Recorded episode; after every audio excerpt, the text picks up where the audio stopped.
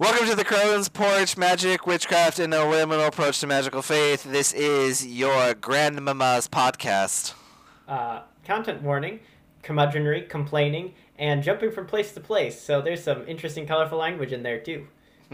On this episode, it is story time, which is just code for it's been a lot. We've had uh, some life changes and, you know, life. And so we just shot the shit for however long this episode turns out to be.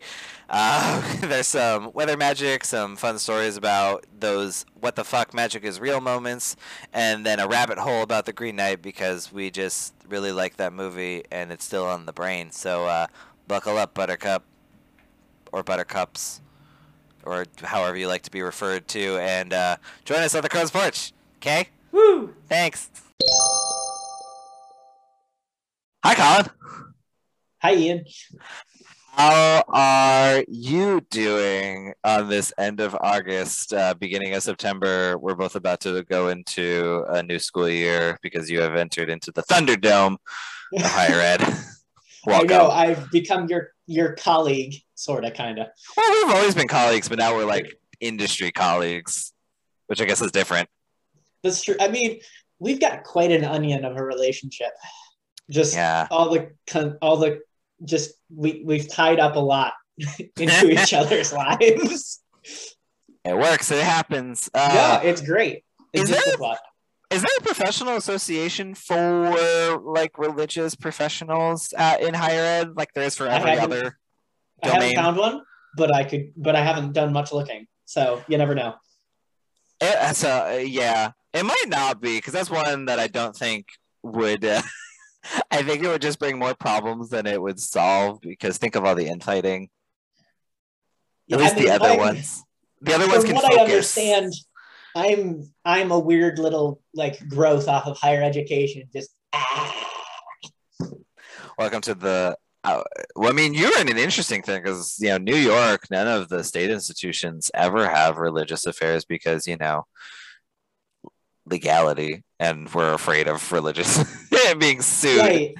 So I mean, uh, Penn's, Pennsylvania is slightly different, although um, there are some restrictions because Penn State, where I am now working, is basically the Pennsylvania equivalent of SUNY. So there is some, yeah, I guess that gives them. but we have a lot. But like, obviously, they have a program coordinator, so I have a little bit more latitude. Yay! Religious affairs. I think every institution needs religious affairs at it. The more I've been in higher ed, because there are some problems that just need it because, like, they'll try to solve it on uh, a multicultural side, like an MRC will try to solve a problem between two students, but it has a religious overtone to it, or it involves partially religious and ethnic identities. And you really just need someone who's has that expertise because you're missing a whole side if you're just focusing on the ethnic side of uh, like multi-dimensional conflict and so I, I think everybody should have it. it's an area that is sorely missing at a lot of institutions I agree with you, and that's honestly what I've decided to hang my my hat on. Like I'm like I finally did some exploring in terms of career, and this is what I'm good at: religious shit. I'm just gonna get better at this for the rest of my life. Yay so yay so yes, ans- to answer your question, I'm good because I found an apartment, I found a new job, I'm moving, getting a new chapter of my life. My harvest is coming in. I'm feeling good, whoop. feeling happy, looking forward. I get a lot of latitude at work to do my ideas, and it's it's it's going to be good. How about you? How's it going? um i'm tired Uh, I just got off. So our institution, one just did move in this past week, and then before that, I was working on an early move-in program, uh, like a leadership development, and then our part was like, uh, you know, underrepresented leadership development piece to that. So that consumed my last weekend. So I've been working for like the last mm, twelve days straight especially some early days and some late nights. So now that that's done and moving's done, and we have a hurricane now. like this has been a very uh, stressful uh, start of the semester. So Hurricane Henri, which very is a very French name for a hurricane, is going to make landfall tomorrow. I'm far enough up into Connecticut that we just have a tropical storm warning, but I never thought I'd have to, especially being from Buffalo, thought I'd have to prepare for tropical storm slash hurricane, especially being up on the coast. Really thought that was going to be a Tim problem because Tim lives, sorry, Tim, Tim lives in Florida. and a Gulf problem, but nope. Climate change makes it hard to live anywhere. and I read an article about the jet stream slowing down, and I understand a little bit of climate science because of ESF, and that makes me horrified. Because so I'm good, but personally, I'm good. I'm just very tired. Sure, absolutely. No, I totally understand. I've also had some climate feels, and then had to be talked down and be like, "What control do you have? None. So do, uh, do your job." Exactly. Like that's the thing. I was just like, well, I can't, I can't do it. Like the hurt. It's not like I can. Me- well, I shouldn't say that because that's a story that I will talk about later in this episode. But uh, it's not like I can magically just make the hurricane go poof go away it's completely. We're gonna leave a question mark there because it's weather magic, which apparently seems to be a thing that I am decently good at. Thank You're you, Mary. Thank you, Mary. It's just a thing maybe she's born with it. Maybe it's uh, anxiety.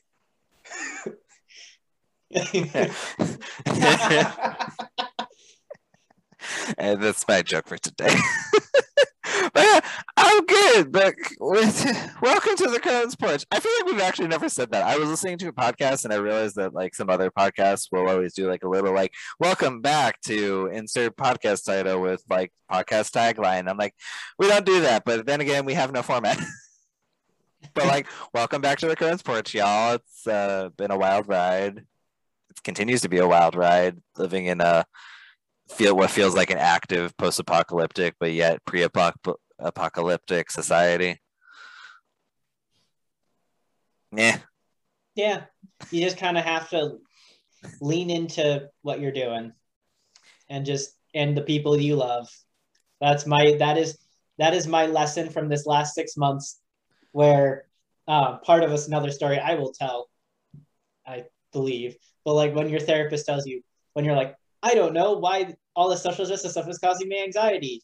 I must, I'm, it must be cowardice. And my therapist is like, have you considered that you've traumatized yourself? Trauma. Trauma. but uh, we should invite a therapist, not anyone that work in our group. We yeah. should invite someone who's in therapy and just talk about therapy and magic. if you are a magical therapist out there, one, I want your number because please help. But two, if you want to be on our show, please uh, hit us up, cronesporch at gmail.com. Finger yeah. guns. They can't see me, but finger guns. Finger guns. Pew pew. So aside from our our lives and anxiety panic um, tangents, uh, what are we talking about today, Ian? So because of all this, because we're in the throes of life, uh, uh, we're just gonna have an easy episode of doing story time because nothing makes me feel better than just being able to talk about my life and experiences. And uh, nothing has reminded me more than just being able to talk with students and be like, this is my life. And then be like, wow, interesting life. I've learned so much from your experiences. And me be like, wow, you have. oh, yeah, I'm a professional. That's my job. That's what I'm supposed to do, right? You're always boring until you meet someone else. Yes. So, pagan story time um, yeah. Uh, do you have okay. any? Do you have any? Um, do you have any good stories about? I guess. Uh, tell us about some weather magic. Your weather magic story. Yes. So, uh, being able to stop hurricanes? Question mark. Revisited now. right now. Um. So yes, I can't stop a hurricane. Uh, th- that amount of weather magic does defy the laws of uh, the world and physics and science, and I have yet to figure out how to bend the universe to my will. Uh, if I do, you'll all get a cash transfer of one hundred thousand dollars direct to your bank account to prove that I did it.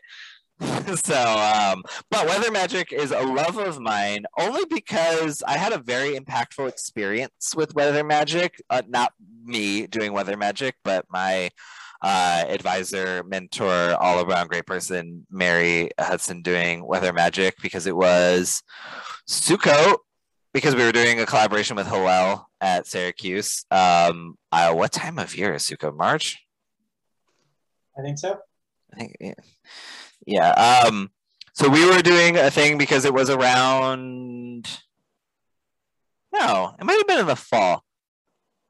I don't know. I think it might be September. I might be like really confusing my times of semester in the semesters that they occur in. For all of my education folks out there, your time is probably skewed, and we vibe on that. Of we never know what day it is, what month it is. We just know where it is in the academic calendar, let alone what season it is. Um, but it aligned close with the holiday. I think it was September because I think it was like early in the semester, fallish weather. Um, so it was aligning with Mabon. Oh. So harvest to harvest kind of Yeah, a thing. yeah. Um, so we were doing the dual thing where we did a Mabon thing, and then we would go. We went over to Hillel uh, to do Sukkot with uh, the with some uh, some of the Jewish students. Um, and it was a bad weather night. Like it was in the forecast that it was gonna rain. And I remember Mary just distinctly looking at us all sitting in like the one of the prayer rooms down in the basement of Hendricks Chapel, and just being like, "No, it'll be fine." And all of us being like, no, clearly it says like within 10 minutes it's going to be at an 80 to 90% chance of rain, which means it's going to rain. And she's like, no, it'll be fine. no, nothing more than that. Just like, no, it'll be fine. And we go outside and it's like wet in the air, you know, like it's going to rain. It's just like Right. wet. It's not actively raining, but if you can like feel the moisture in the air, not humid, but like you like there are droplets in the air. So it was like kind of moist. And uh, we start the ritual it's not raining. We start the ritual, like continue to do the ritual. It's not raining. Like we're good. Finish the ritual. Still not raining. And she's like, and then I might be, you know, embellishing this, but I, in my brain, it lives that Mary finished the ritual and said, "Yep, that's good," and then it just starts raining. like immediate, like we're almost within the immediacy of like Mary finishing out as the advisor, like the ritual. It just starts raining. Like not Sure. not a gradual starting to rain. Like it just like someone was holding an umbrella verbally above the sky above us, and it, then it just starts raining, and then like closes it and it starts raining. And I just remember being dumbfounded of like. It's one. It's one of my many like magic is real moments. Like I've had a few, and that was Uh-huh. one of like the most distinct magic is real moments because she literally was like said, "Okay, we're good," and then it starts raining, and I'm just like, "Holy shit! This this woman is like all powerful. How the fuck did she do this?" Um, and then it happened. So there was that one, and then it happened again with Mary. So like my second time of like it happening was her cord cutting ceremony when she fully retired, and like a lot of the alumni and us came back to do a ritual.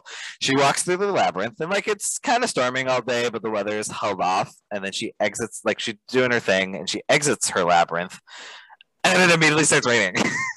Which was gross because all of us realized that it basically was afterbirth as rain Oh, yeah. because It she was rebirthed from yeah she was Yeah. rebirthed from the labyrinth so it just and we, we all had a little bit of like oh that's gross not like gross but um so that again and th- then it happened to me like i got my first uh well, like a while ago of a subtle thing oh actually we did it with uh Samhain of Oh, getting yeah. That was rains. you and me.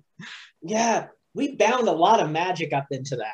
Yeah, and, that was a good one. That was my first like full flexing of it. I've done various weather things of just like trying to keep safe and like not get rained out or not, you know, die of heat exhaustion.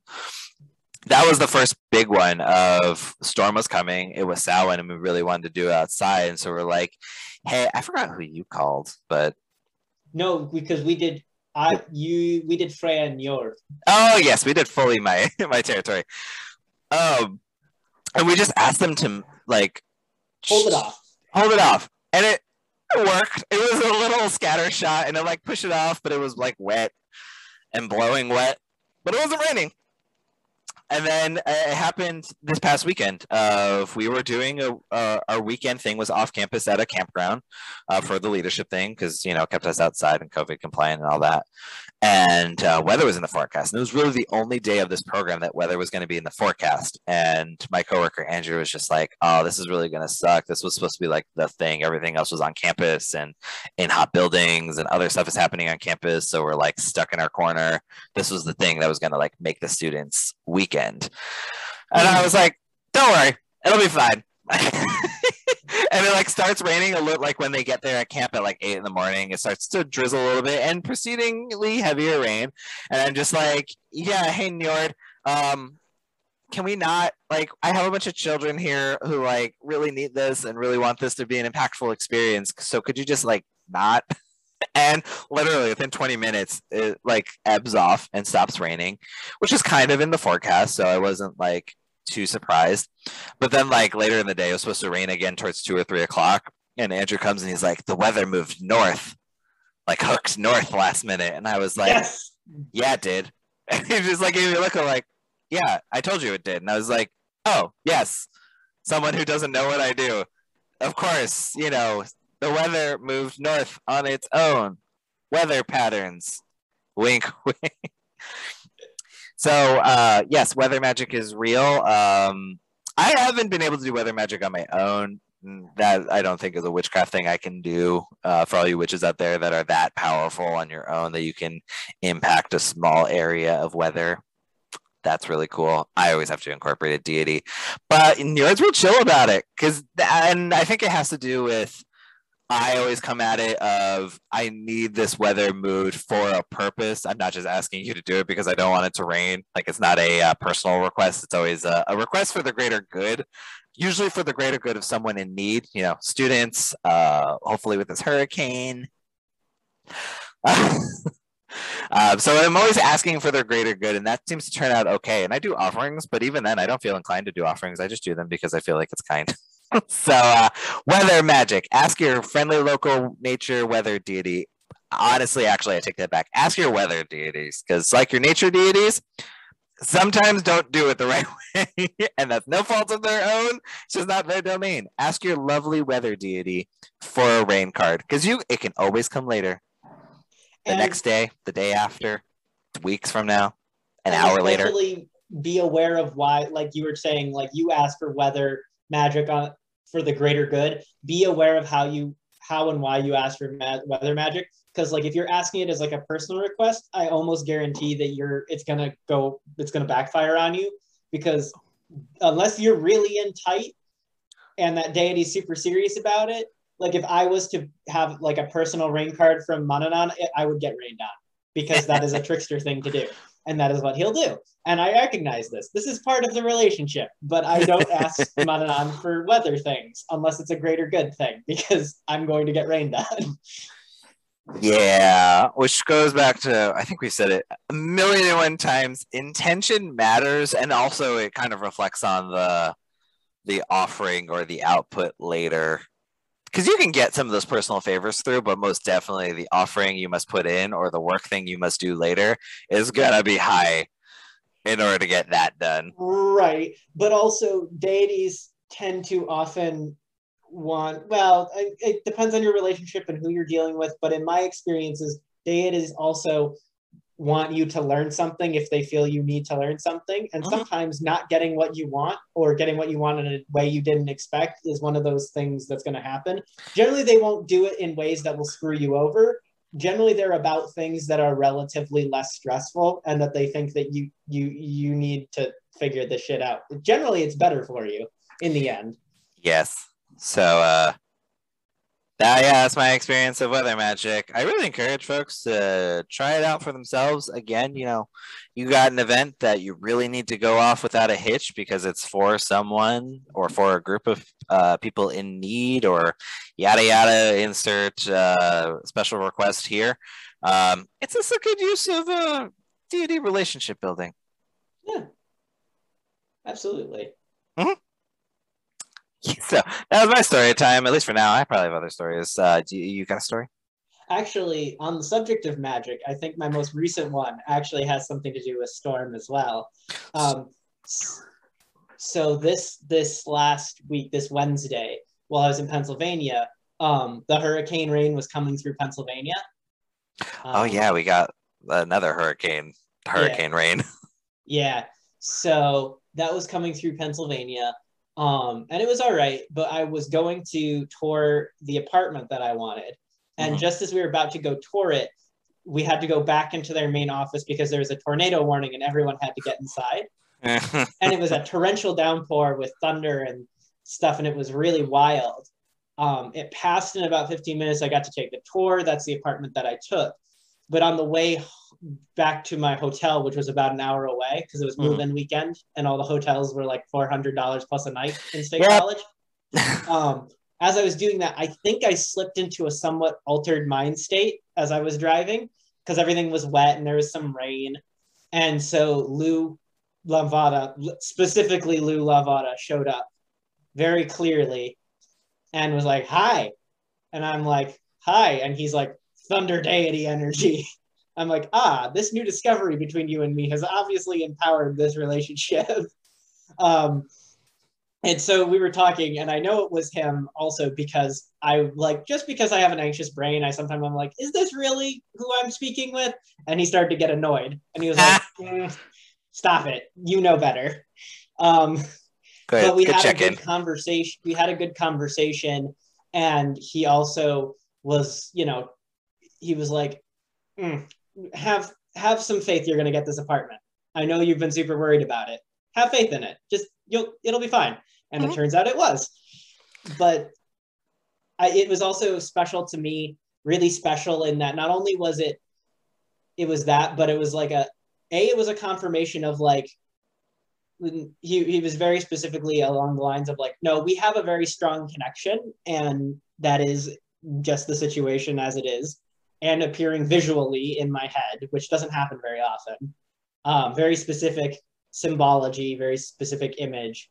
Oh. Um, and just it was so such a nice connection and it was felt so empowering. And it reminded me like, hmm, I have people in my corner. Lugh mm. and Manannán especially are seems to be deities that just are like, no, they'll just show up when they want to, which tells me like, hmm, I know who my people are. No, that's really important. Uh, I think one piece of imparting wisdom I always forget because it feels obvious after doing it enough, but I realize is not necessarily common knowledge amongst everyone else is, uh, you know, sometimes you don't need to look too hard for like connections to deities. Uh, in that, uh, sometimes you should look exactly where you think they would be. Like, I'm not going to well, bright sunny day, I guess, aside, weather deities are weird. But like uh, when it comes to Njord in storms, he's much more prevalent just because that's literally his thing. Or if I'm near water, you know, sea traveler, sea traveling god. So I don't need to like if I'm out in the desert and it is just blinding heat, hot, no moisture around, probably not gonna find Njord. And uh, that's actually not a bad thing that's just not where he is. So uh, don't need to fight it.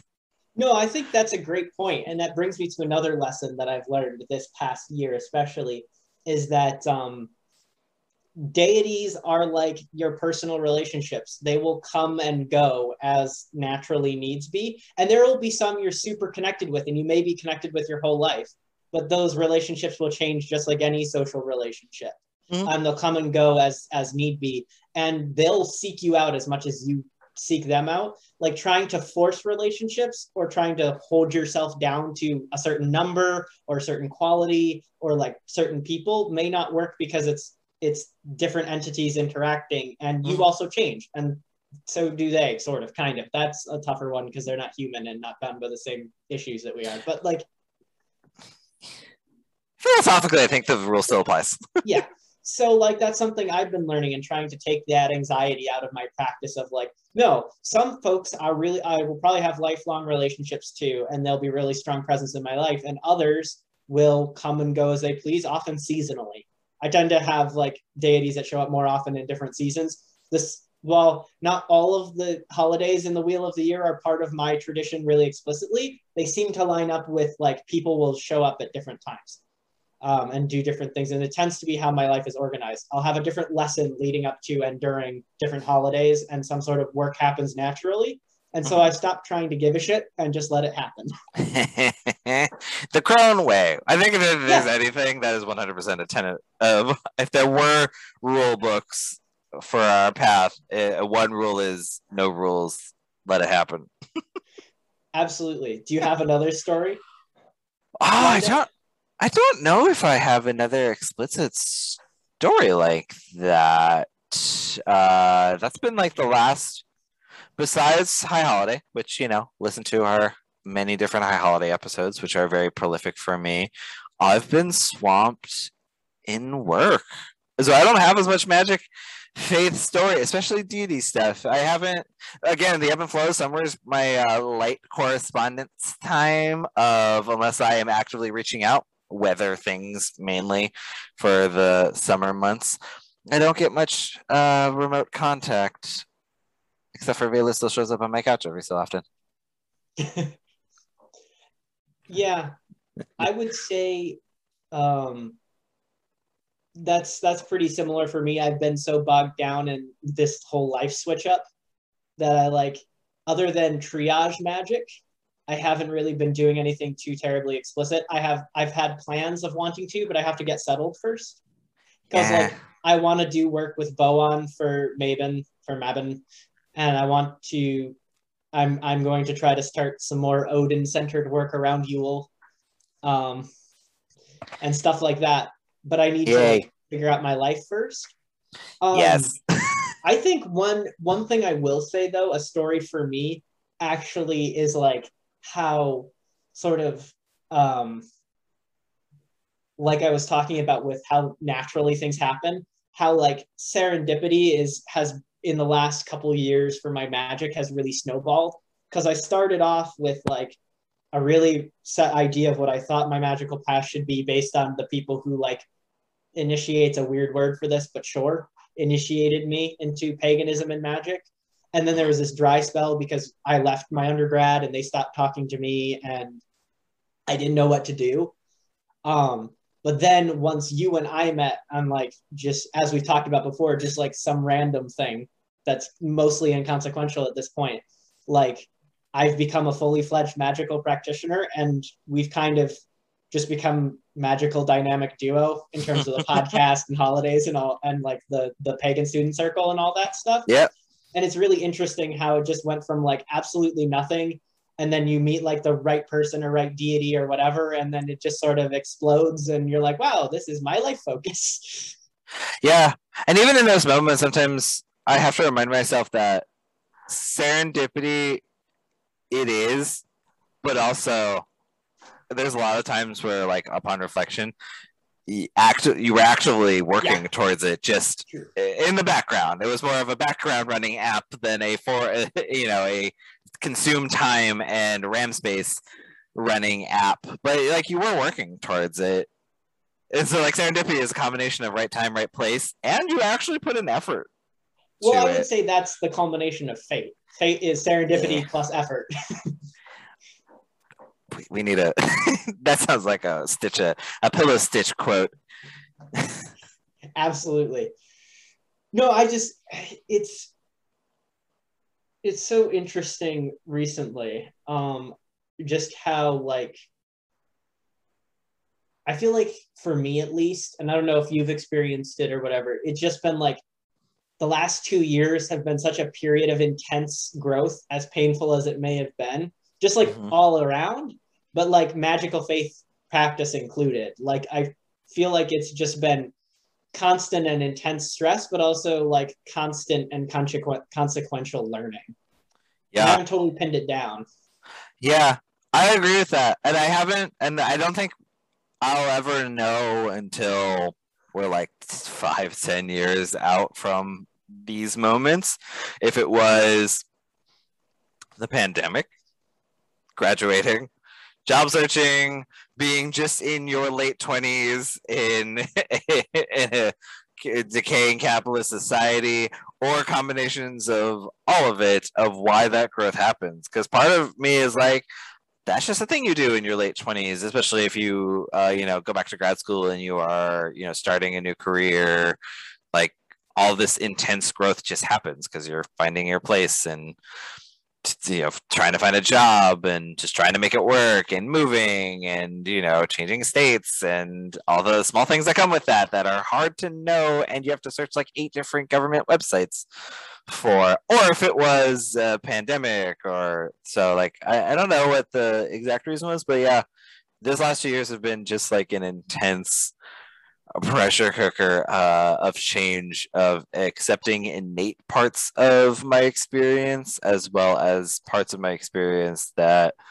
I can control and things that I can't and finding what I'm good at. Like even I've had just uh, in the last couple weeks of like I really do want to do LGBTQ work but at the same time I just want to do broad this work of like doing equity work. Like i like leadership development. Uh, you know i'm always going to have a queer lens to everything i do but i like hr i like leadership development. I like doing philosophy and sociology and stuff like that. And maybe i'll go to teaching but like i don't want to be pinned pinned down to one thing I would love to do safe zone trainings or things of that nature and just talk about gender and sexuality for the rest of my life. But that also feels limiting in a way. And I don't think I have to be limited in that way. So yeah, these last two years have just been a uh, a fun time. Yeah. Sort of. Although I guess that, that also brings up like they're not stories per se, but like talking about maybe like future ideas, like I think it would be quite meaningful because I know we mentioned it at the beginning of the pandemic last not last summer, but whatever was it? I don't remember. Time has no meaning. Time has no um, meaning. Yeah. But um, we we talked about like doing some sort of not really a funeral because that's too personal, but some sort of death commemoration thing once this COVID thing is over, just to relieve some of that psychic tension that's built up. Yeah, still want to. I'm actually incorporating that a little bit into my like job practice this first year of just doing a lot of grief work. Mm. And I think that's important for me because I, I see so many students, myself included, not as a student, but as just a person, of like there was so much to grieve in these last two years that nobody ever got the opportunity to.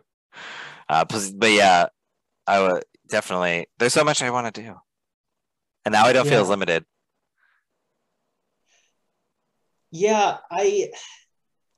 I mean, speaking from just my own unique opportunity, I think I'm really excited about the opportunity to try to bridge some of those gaps in terms of like just really basic practices. Mm-hmm. Like, I don't want to push people too far and into like uncomfortable spaces of like, hmm, I don't want to share or experience this other practice that may infringe on my my faith tradition but like these like really human practices of like commemoration and grief but also like joy and feasting and harvest and all these like shared concepts. And i think that that's a super impactful way to do my job but i think it's also been something that i've been learning to do just within my faith practice of like expanding my mind to this sort of i don't know what to call it yet, but are like tripart timeline sphere cultural sphere of influence type of deal. Yeah. Like, it seems really meaningful to me. And so I think it's the same type of type of deal. And I, I'm looking forward to us exploring that as we move forward in life. Just this yes sort of path that we've created for ourselves. Both the crone philosophy but also this very specific cultural path that we have chosen. Uh, very much. Like I have, uh, uh, like it's becoming more vivid, which means uh, it's gonna happen. Actually, I have no frame of reference for time anymore. It's uh, usually when it's this vivid, it's uh, probably by next summer's end. Mm-hmm. It's recorded on the podcast. So it's out in the universe. Woo woo. Um, by next summer's end, uh, I think you and I are going to be, and I'm sorry if this sends you into dizzy. I think we will be embarking on a also a face centered or a fair folk centered uh, a journey. I'm excited. Let's do it. it's been very vivid. I, I will paint a, a clear picture uh, in more personal conversations, but uh, for our listeners, I've just been getting a lot of. Um, uh, from a, a couple different sensory perspectives of uh, just wanting to do face stuff and fair folk stuff. Um, one, my Etsy shopping has just become like uh, emboldened with like things that would uh, be considered uh, moving into that territory of wearing cloaks that are much less archaic, magic focused, and much more fair folk magic focused of um, so i think we're going to dive into the the deep green by I next mean, summer's end. I'm I'm I'm here for it. Like fairy um, circles, fairy It's funny circles. that you said that because one of the things that, um, I mean, I've I'm I'm of course I've talked about it many times in the podcast. I'm connect really closely connected to Manannán Mac Lir. He's like king of the other world, and he's more and he's as closely connected to the fair, fair folk as he is to the Tuatha Danann. He sits in the middle, and so I'm like, sure, why not? We have a safety net. Let's do it. Uh, yeah, we're gonna take a, a, a, deep dive. I and I think this is a so I think our our traveler journeys have started to line up. yeah, absolutely. so I think I mean, we're about to jump the well, uh, you know, hang ourselves from the tree, woo! dive into a fairy circle. Um, I'm envisioning a fairy circle. I think this is going to take place in Pennsylvania too. So I think it's very appropriate that you have uh, moved there because New England's weird like really weird. It's yeah, very I colonial. Say, it's very while. I'm not not prepared to explore the full like land rights and colonial underpinnings of the situation, Pennsylvania's got a very magical feel. Um, yeah, something that's spoken very strongly um, with me, and we also have a megalith park. Just saying. Yeah, but I, I think a literal fairy circle. I think we're gonna buy in a circle of mushrooms that we're gonna do a ritual in. Oh, oh, yeah, there's plenty of woods in Pennsylvania for us to choose. I think I'm also going to involve some foraging, but I think that's going to be a post ritual thing. I'm excited. But these visual messages, like uh, I do things subconsciously, and then I look back and I'm like, I have a whole Etsy list of just like uh, different circlets that are like mushroom themed and huntress uh, themed. And like yeah we're gonna do Ooh. some fair folk uh, deep green circle diving. Um i think it's gonna be combo so again speaking things into existence uh, i think it's gonna be uh from my end at least i don't know what you'll incorporate in but i have a very strong feeling it'll involve somehow. Flidais and uh Devana of doing huntress deep green stuff. okay I'm okay with this. I haven't talked to Flidais in a long time, but we left that relationship amicably. So I'm I do not know if it's going to be a uh, like a a, a fair uh, okay different fairy, but like a fairy master role, like a, a Charon, like fairy yeah. leader, uh, the boat fairy, not the yeah. not the flying fairy. Um, I don't know if they're going to be uh, guiding lights in this uh, journey or if they're on the boat with us. Uh, just uh, yeah, very deep green and uh, very huntress uh, vibes. I think we're going on a badass uh, feminist journey, deep feminine energy. It's gonna be weird. It's gonna be wild ride. I'm sure. Let's do it. I'm here. I'm here for it. Might be and I like. I like it. Also opens up so many opportunities because like we talk about the fair folk, and just because we speak English, that tends to take a much more quote unquote Celtic turn. But like there are fair folk in Norse and Slavic traditions, all of which I totally believe interact. Oh, 100%. They all talk to each other. Uh, and they take vacations probably to each other. I think the Icelandic ones like to stay on their island. I think that that is an entirely geographically land based situation. Oh, yeah. they just get Iceland melded into is, things. We got Iceland is complicated magic. Iceland is complicated magic, um, but a lot of the Norse uh, Scandinavian folks just turned into basically Christmas story. they all got shoved into like yeah, Christmas elves. A lot of the elf stuff, besides uh, Tolkien's elf stuff, uh, became Norse and Scandinavian stuff, and then you all got fairies and sprites and stuff. Yeah. Well, our our fairies tend to be the much more like traditional. Well, the Victorians kind of fucked that up a little bit, but our fairies tend to be the much more like traditional. They are neither good nor evil. They are amoral. They do not. Uh, they are not human, and they are explicitly not human. Um, and I am of the mindset, and I think we've discussed it before, of that like most fairies, some are actively malicious. They just don't like people very much. Mhm. Some are really playful and don't understand that squishy humans are mortal, and that's a relatively permanent situation for us. And then Yep. there are some who are just doing their thing and they just sort of interact with humans, and it's not always good for us, but it's not really their the fair folks' fault. It's just a byproduct of the fact that we are limited by our exist- Material plane, yeah. existence. the material plane. Yep. So uh, get ready to sit on a mushroom and tell a, a, a folk tale that dives us into a fairy circle into the deep green as we go on a spiritual journey of I should wonder. I should load you my my fairy book. It's not Yes. perfect, but I think I'm it'd be helpful. Yes, uh, and also again in this, uh, I've realized now I've subconsciously prepared for this journey that I think is going to take place by summer's next summer's end, not this summer's end. None of you take that seriously. Putting around like I didn't say, I caught it before I said this summer, next summer, next summer. Uh, is I've just been picking up random mythology books, yeah. like uh, folktale mythology books. yeah, I also bought the the Sir Gawain story just because I really like that movie. that was a good movie. That's something we can talk about. Let's Green talk Knight. about that movie. so okay, segue. So we're off the deep green. Uh, yes, we watched. Uh, we uh, well, this was probably we didn't talk about it in the episode. Um, it's a part of our Luna. Oh no, we did, but we didn't go into great detail because the important thing was the ritual, not the other stuff we did. Right. Um, but we went to see a movie. We went to see Green Knight or the Legend of the Yeah. Green Knight. The Green Knight. I forgot what the, The Green Knight. The Green Knight, which is a Arthurian legend. Yeah, it's really good. Like the basics of it are basically young, untested Sir Gawain goes on a quest after. How does there's so much going on in that? I feel like I don't want to spoil too much because it's a really fantastic movie. It is a very art house movie.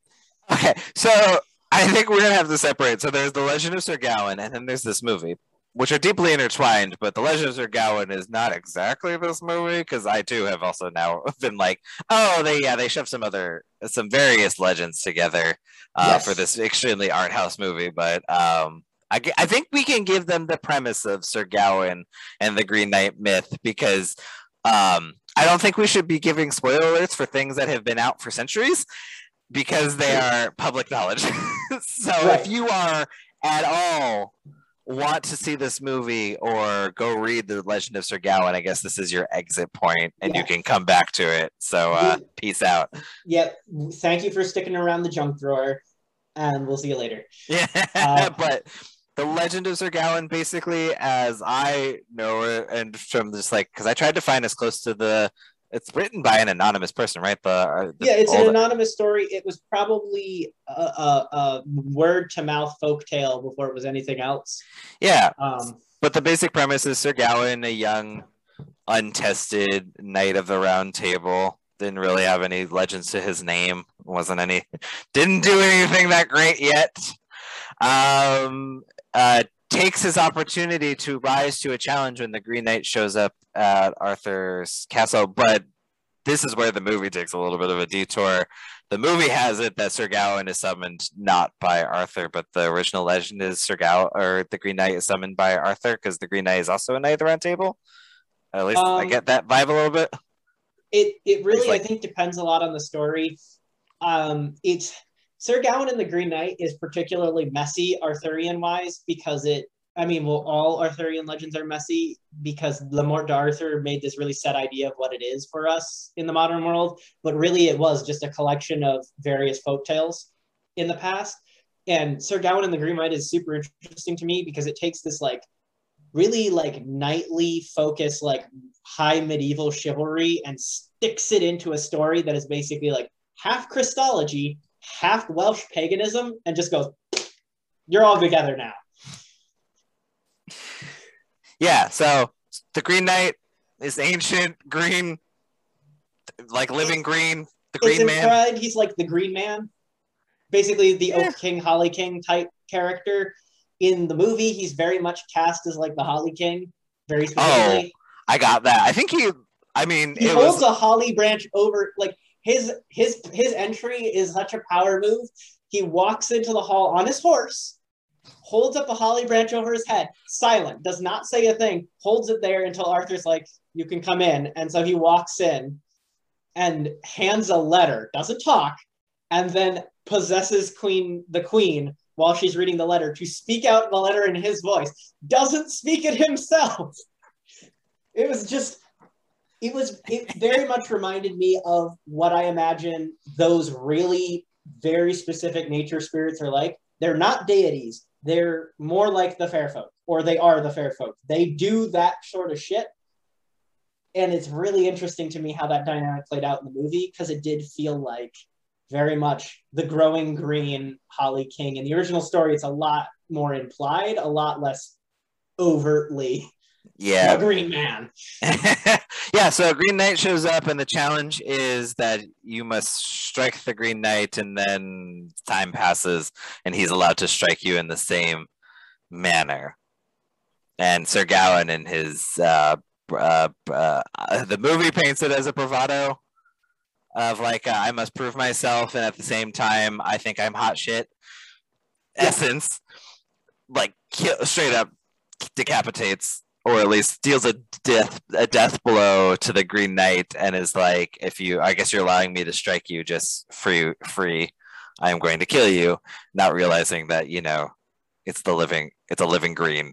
You can't just like chop its head off. Uh, I don't know. I, I, this is where I'm like, I, I can't tell if it's a modern knowledge that would make me like hella skeptical, or if it is uh, uh, just a, a pagan fearing of the deep green is like that challenge would have come up and I would have just like patted him on the cheek and been like, I'm done.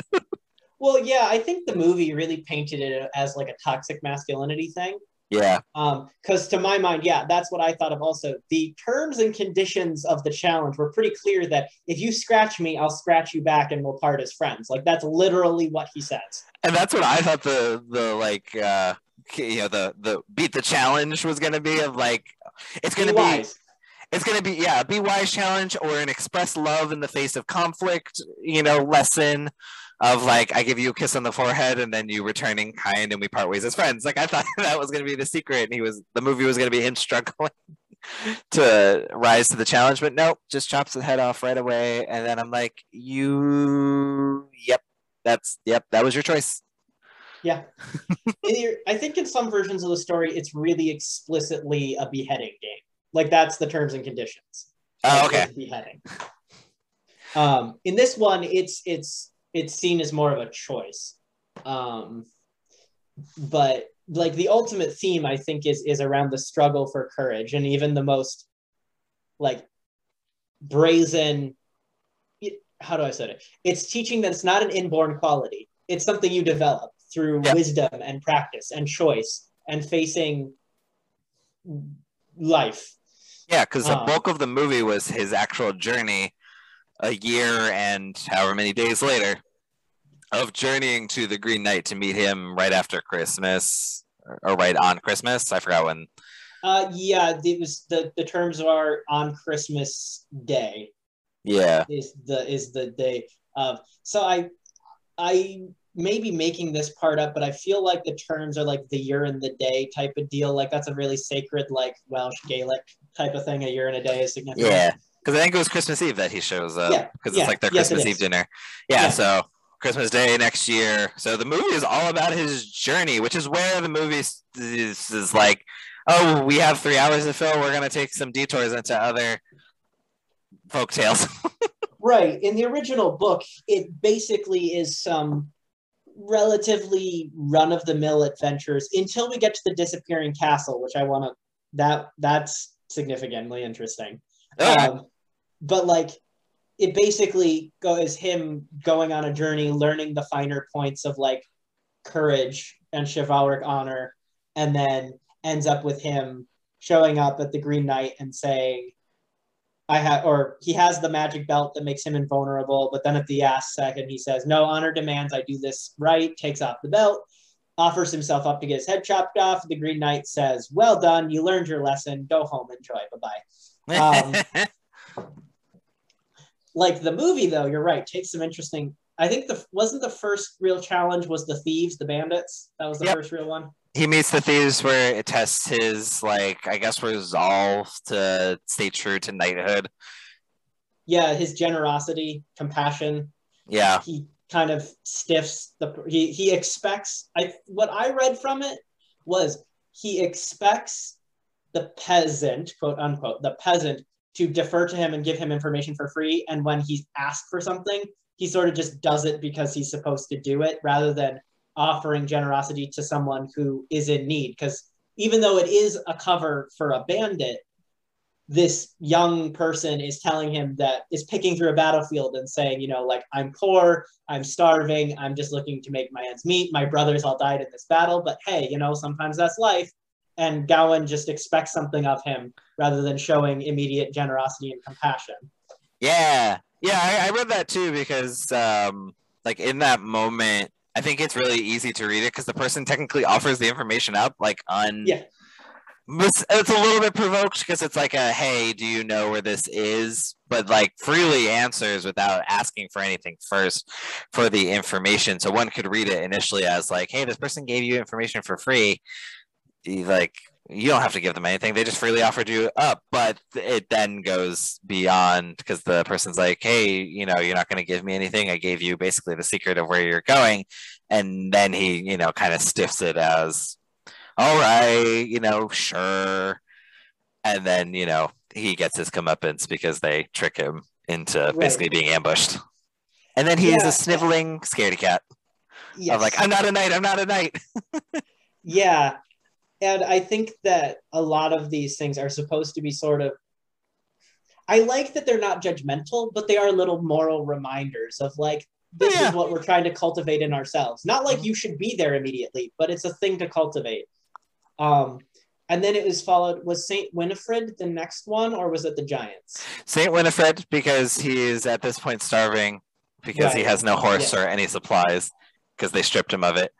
Um, and he makes it to the house where he eats food and meets the ghost girl. So we get the Saint Winifred story.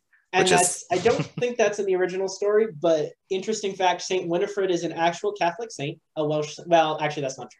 Not a Catholic saint, Welsh Christian saint, because she's a saint of the old Celtic tradition, where like a saint was anyone miraculous. You didn't have to fill all the criteria. Um, but um, she the story of Saint Winifred is that she was a Christian princess sometimes just woman other times who was solicited by a pagan prince of wales. And she said no and he tried to force himself on her and she ran away and to hide his shame he decapitated her but he was seen by everyone leaving the church and saint cuthbert i believe um, made him melt like wax and then put winifred's head on her body and she came back alive and she spent the rest of her days as an abbess. Um, but yeah, the story of Winifred and this one's a little different. There is no resurrection. She does get her head chopped off. Same stuff, but Yeah. not a no resurrection involved. It felt more like the uh, you know soul laid to rest. Like the head Yeah. is with the the soul can finally move on because it's been reunited, complete. And it kind of continues on the theme of um, compassion, generosity, but in this case, I think also like respect in that he entered someone's home. He did like he did apologize and stuff, but then when she asked him to get the head in return, he asked for something in return, and she told him, "Why would you ever ask me that? Like you're trying, you're like you've just been told how someone's being tormented. Why are you Mhm. asking for a reward, especially when you've already sort of got what you needed?" Um, Yeah, because they already ate and fell asleep. yeah. And so he does. He returns the head, and the implication is he releases the spirit to go to whatever afterlife there is or whatever. Yeah, because at this point he meets back up with, uh, or this is when the fox enters Right. the picture, which is a little confused. Well, not the fox itself, but who the fox was was a little I didn't know. But in this case, it does follow on that same thing of like hospitality because the fox was trying to get near him and get near the warmth of what was going Mm-hmm. on, and he threw rocks at it. And then the fox was kind of like, well, "What? What are you doing? Why are you doing this?" And then he's like, "Okay, I guess you're not so bad." And then the fox becomes his companion. Um, and then the giants, which I think was just an excuse for the giants. I cannot Oh. figure out what they were there for. I don't think they were there for a purpose. I think it may have been the whole like, uh, a little bit of conquer your fears because he's initially like, "What the fuck am I supposed to do here?" And the fox is like, "Oh, don't worry, they're super helpful. Let me just call to them." And then we get a little bit of art house, uh, like uh, lucid dreaming scene, and then we're, we're in a new place.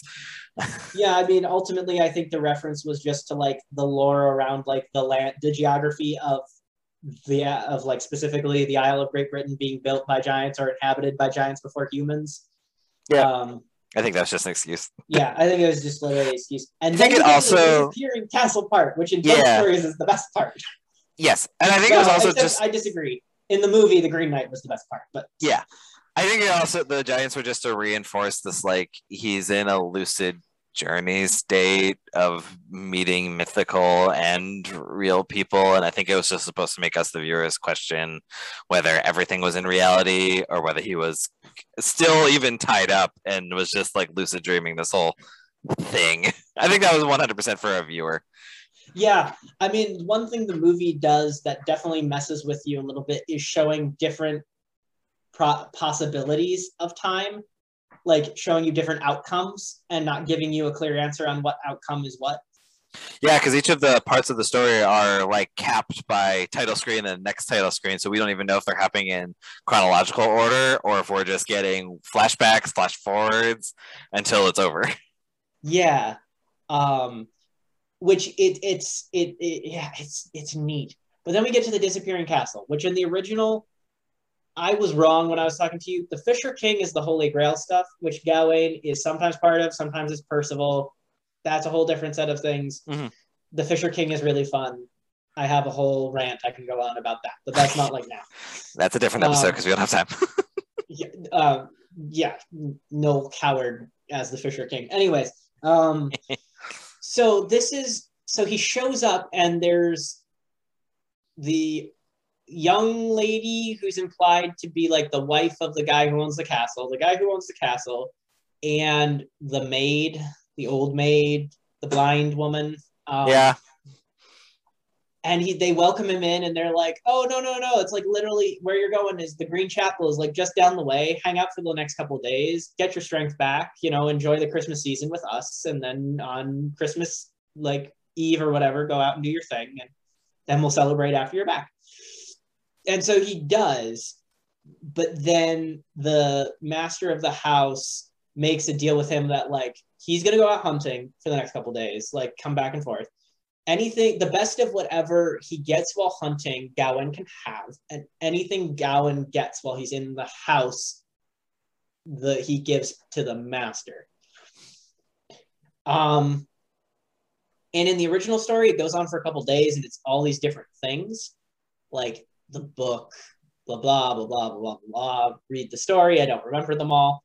Mhm. in this one i really like to focus on what everyone loves to focus on which is the the wife young woman whatever implications you want there um offers him the immortality and vulnerability belt um for sex and in the original it's like testing his chastity because that was like a whole big knightly thing Christians. uh, in this one, it's more like seduction. I wasn't quite sure where they were going with that one.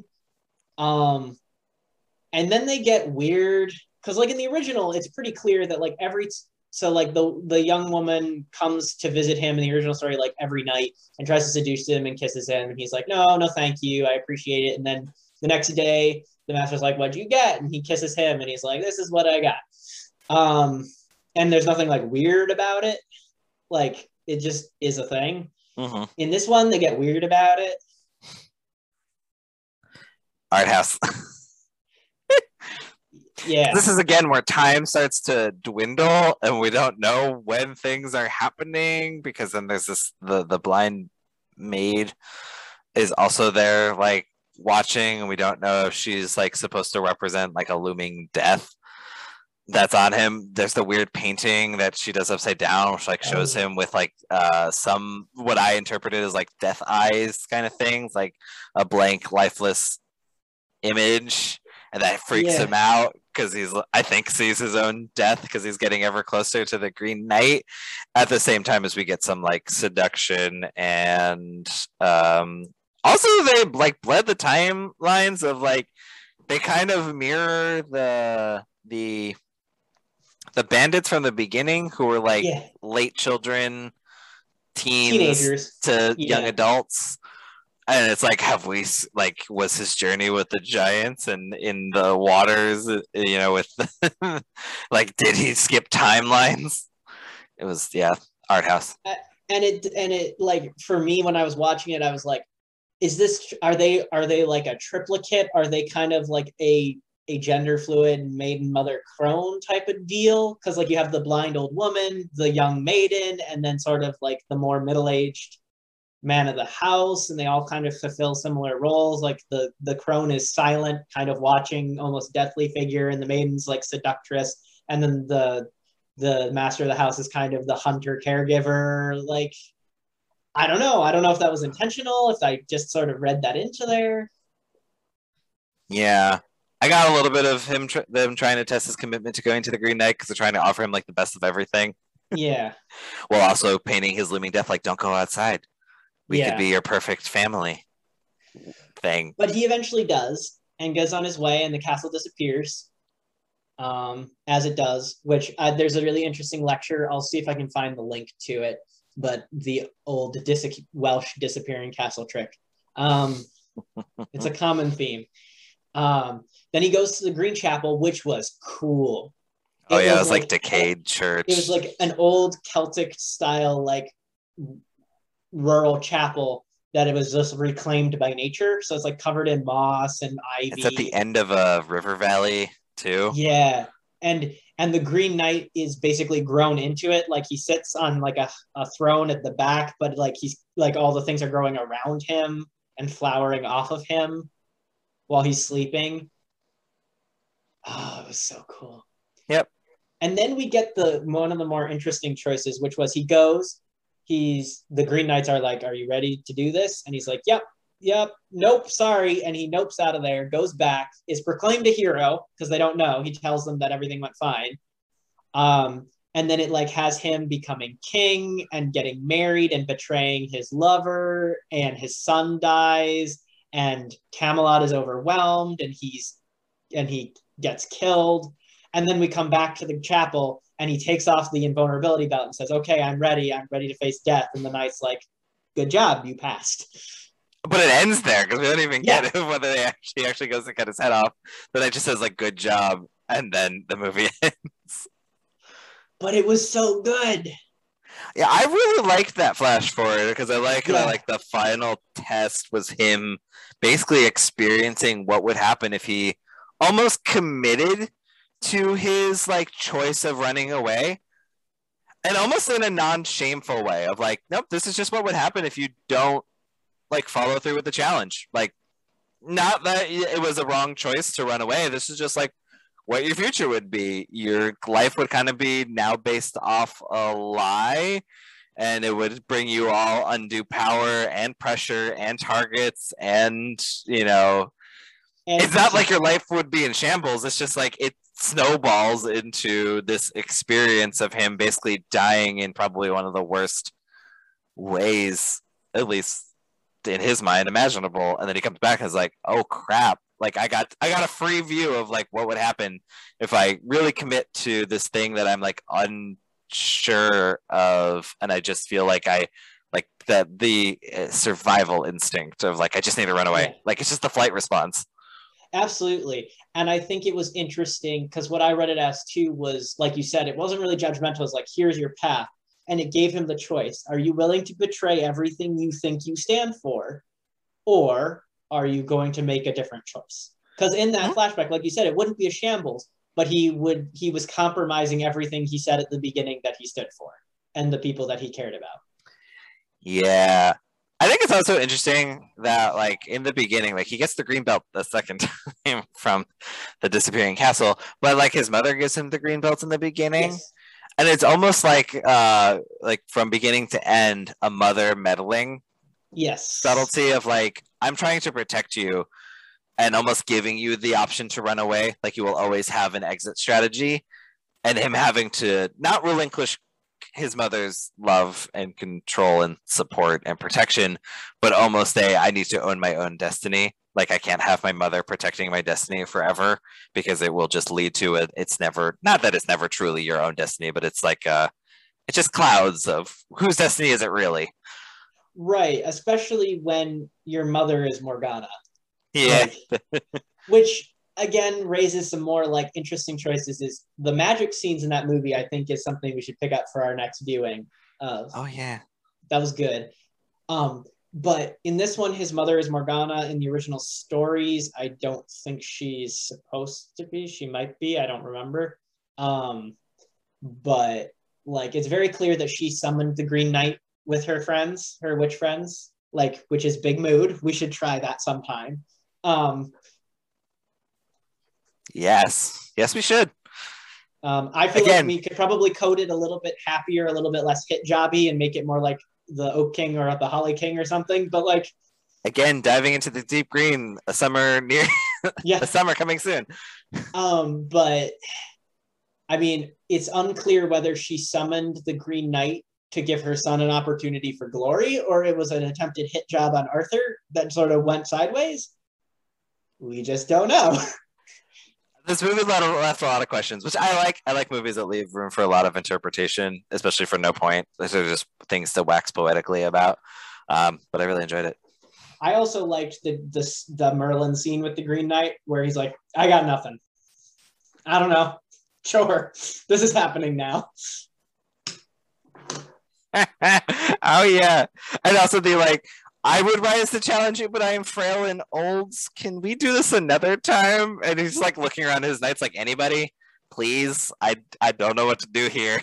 I'm old. I can't do it myself anymore. Um, and then out of nowhere, Gawain just stands up and he's like, "Sure, nephew, go ahead." Well, it's also I trust you. yeah, and they prefaced it with the idea of like Arthur's trying to get closer to Gawain and like you know like do you have any stories to tell? Like for this Christmas, can you give me this Christmas Eve? Can you give me the gift of one of your stories? And Gawain's like, I don't have any stories. And Guinevere is like, you don't have any stories yet. um, Foreshadowing. Yeah, but it, you also get the sense that like while Arthur is trying to be kind and connect with his nephew, his nephew is taking that as more pressure. Gawain is taking that as pressure, and I think that contributes to the toxic masculinity like beheading thing. When all he had to do was really just tap the Green Knight, and that was it. It's like the what's your true destiny, what rides on your shoulders, and what what motivates you. So, yeah. like you said, the opening of questions leads to so many possible interpretations, and I think that's part of what's so brilliant. And for me, that speaks to the magical part of it as well. Is the idea of like everyone's destiny is different, and everyone has to face their own Green Knight, and that will look different for different people and that'll yeah. take you down different paths. Yep, this was just Sir Gawain's journey to the Green Knight. Others might be a group journey. Some might end in running away from the Green Knight. That is the smartest, or not the smartest, that is the most appropriate decision for that person. Uh, some will face it as a group. Some will, you know, each face them individually. Like it's just, this is cool to see this one person's journey in the Green Knight. Yeah. And I liked that even though a lot of the the coding of the Green Knight was sort of comically quote unquote evil, what we what is generally coded as evil. And this didn't feel evil. It felt magical, like explicitly so to me. It was not inherently good. It was not inherently bad. It was like just magical. Yep. Same. Yep. He didn't feel like an evil person. Definitely felt like a hitman. yeah. The beginning definitely felt like a hit in some ways. And I I kind of vibed off of the idea of like that really deep old magic of where like just trying to get a hit job on someone was like acceptable and really effective magic. And I'm like, that's cool. Not something necessarily I would do, but it's like we were talking about with the human sacrifice stuff the other day. Like Yeah. it's fascinating. It's utterly fascinating. It's utterly fascinating. Although in today's terms, I would 100% would love to send a Green Knight as just like a challenge marker of like, here, my not sworn enemy, but my person I am seeking to throw off their game. Here is an ultimate challenge that'll either prove you are a good person to me, and then we can go on being trusted allies, or we'll trip you up so much that I can take your spot. I mean, I feel like there is a place for a Green Knight ritual of that kind of like it's this it it smacks the same to me of like boundaries magic. Like you're not actively trying to hurt someone, but you are like putting up a magical wall that's saying like I can't deal with you. I feel like the Green Knight is sort of a way to personalize like the idea of like I don't know if I I like I don't know what this is, but I feel like you know there needs to be some sort of like gauntlet thrown down. Like either Gauntlet it has to go one way or another. Yep. It's closure. It's a closure ritual, is what it is. Very much so. It's also very much like this is what I would imagine. Like my practice of curses would involve this kind of stuff of not actually trying to hurt you, but I'm going to throw down a gauntlet that if you you know chal- take up the challenge and come at me, bro, um, you will find yourself in a tizzy of hurt and pain and suffering. I mean, a curse of Honestly, I- proximity. this is the closest thing that I think I've ever come to being like, yeah, no, I can see this as sort of a, a- of what what I would imagine I could do is like a sort of what I would do cursing without having to feel like there's some sort of repercussion on my end or Mhm. like some sort of moral issue. We just put down the terms that if you get near me, it hurts you. Then it's completely your choice. If you want to continue to Yeah. poke this nest, you're getting hurt. Yeah, That's like the curse. you can decapitate someone and face decapitation, or you can make a choice and move on. Exactly. No, that's true. so, so we've taken quite a road on this story time. Started out just like personal stories, then uh, explored Arthurian legend. Absolutely. Honestly, I would say, you know, look at all the there's so many different Arthurian legends all collected in different ways. Like if you just ever want to like some like good magical reading, like just pop into like any of those anthology books, like just read a story, one of them. Like they're not that long generally. Just Yeah. This re- think oh, I'm sorry. oh, this reminded me of uh, that movie specifically, and then in general, reminded me how much I love. I love simple, sharp parables. Mhm. life lessons in cap- captured into story. It's why I really like Hilda, that cartoon about basically Scandinavian legends that explores, you know, a different myth or story time each episode. I just like things that eh, basically encapsulate moral lessons or social lessons or just like a thing in a short format that uh, is open to interpretation and is just there for pure pleasure. Yeah. And I think it speaks really strongly to like the the endless hold that like real just like oral folklore has, even if it is getting if it is written down or whatever, like there's just for me that pull to those those like simple, down to home, really clearly like social fabric type tales. Like epic sagas are great, they have their place, but I think that we there's something really to be said for like bringing back that sort of tradition of just like simple, clear, fun, meaningful storytelling just between one another. Yeah. And I think a good, I think, you know, if anyone has access, you know, that's a great campfire activity. Magical campfires. Definitely our vibe. Diving into the deep. I'm telling you, I have no idea what Yeah, this is going to involve, but I think some of it's going to be story, some of it's going to be deep, deep ritual of us like uh, doing deep green stuff. You know, unconnected deity stuff. We're just like diving our hands into earth and creating some. I don't even know what it's really. We're gonna dive into another. I don't know what's gonna happen. I'm just excited. I'm so excited. It's gonna it's it's gonna be great. We're gonna do some metamorphosizing. That'll be fun. maybe change our psyches into some other things do some not body switching but life switching for and then we're gonna do some weird things It's, that's what fair folk magic's for. Oh, exactly. We're gonna jump some timelines and see what happens. Yeah. No, it's gonna be good. It's gonna be good. Yeah. All right. Uh, so yeah, this was our light episode of just uh, going where the conversation takes us. Uh, we hope you uh, followed this conversation. I'm gonna listen back to this and be like, "What were we talking about?" And it's gonna be fun. Absolutely. No, I, I I like the I, I like all our conversations, but I I definitely have enjoyed just being able to throw whatever shit comes out there. It's- it's very much our style. It's how we do rituals, unless we're really, really inspired. Yeah. I mean, I feel like it goes along one of if we had like you're saying that one of the Crone principles is like there are no rules, let shit happen.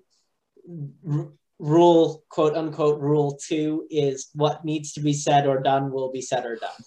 I'm telling you, if you are at all, again, I don't know who listens to us anymore. Um, but if you are starting your journey, the best lessons to learn and internalize, it's really the only rule I think I ever will say is 100% a rule you should need to follow and like learn is that what's said will need will be said and that don't focus on the like I must write the perfect phrasing or the perfect speech.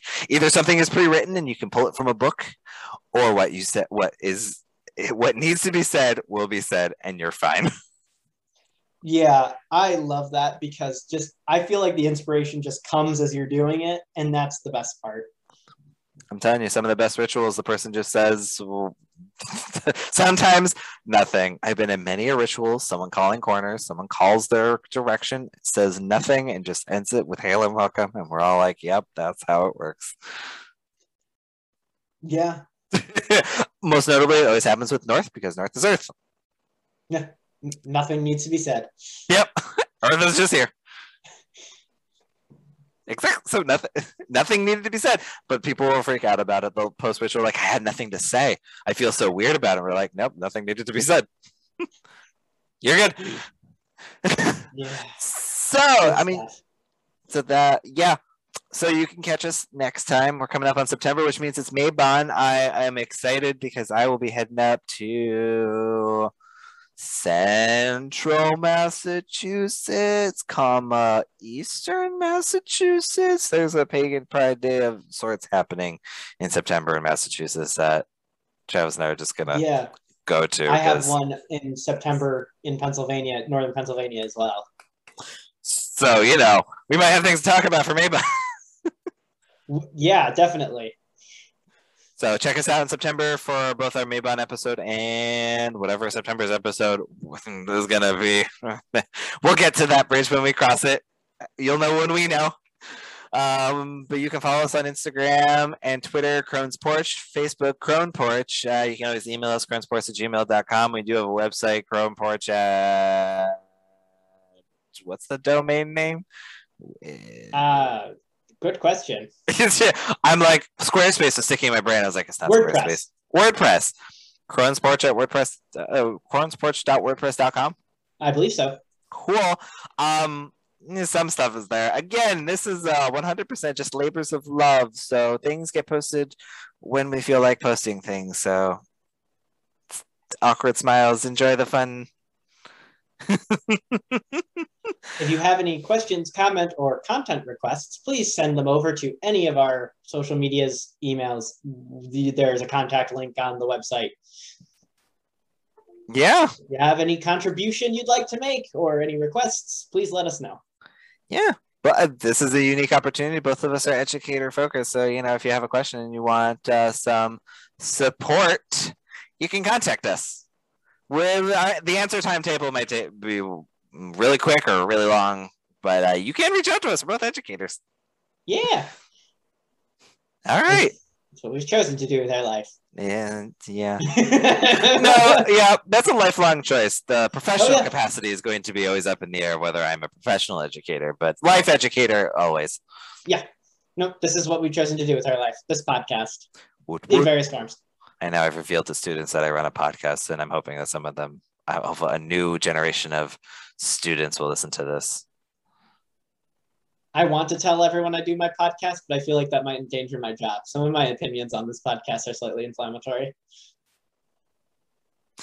Yeah, yeah. Yeah, that is. A, I'm under. I'm in slightly unrelated profession, so I don't think uh, I'm yeah, it's exposed. That's a conversation for another time. Absolutely. or at least for off the air. We'll see y'all next time on the Crone's Porch. Yeah, I'll say Dos Vidania. And I shall say Slan. And we'll see you next time on the Crone's Porch. Porch.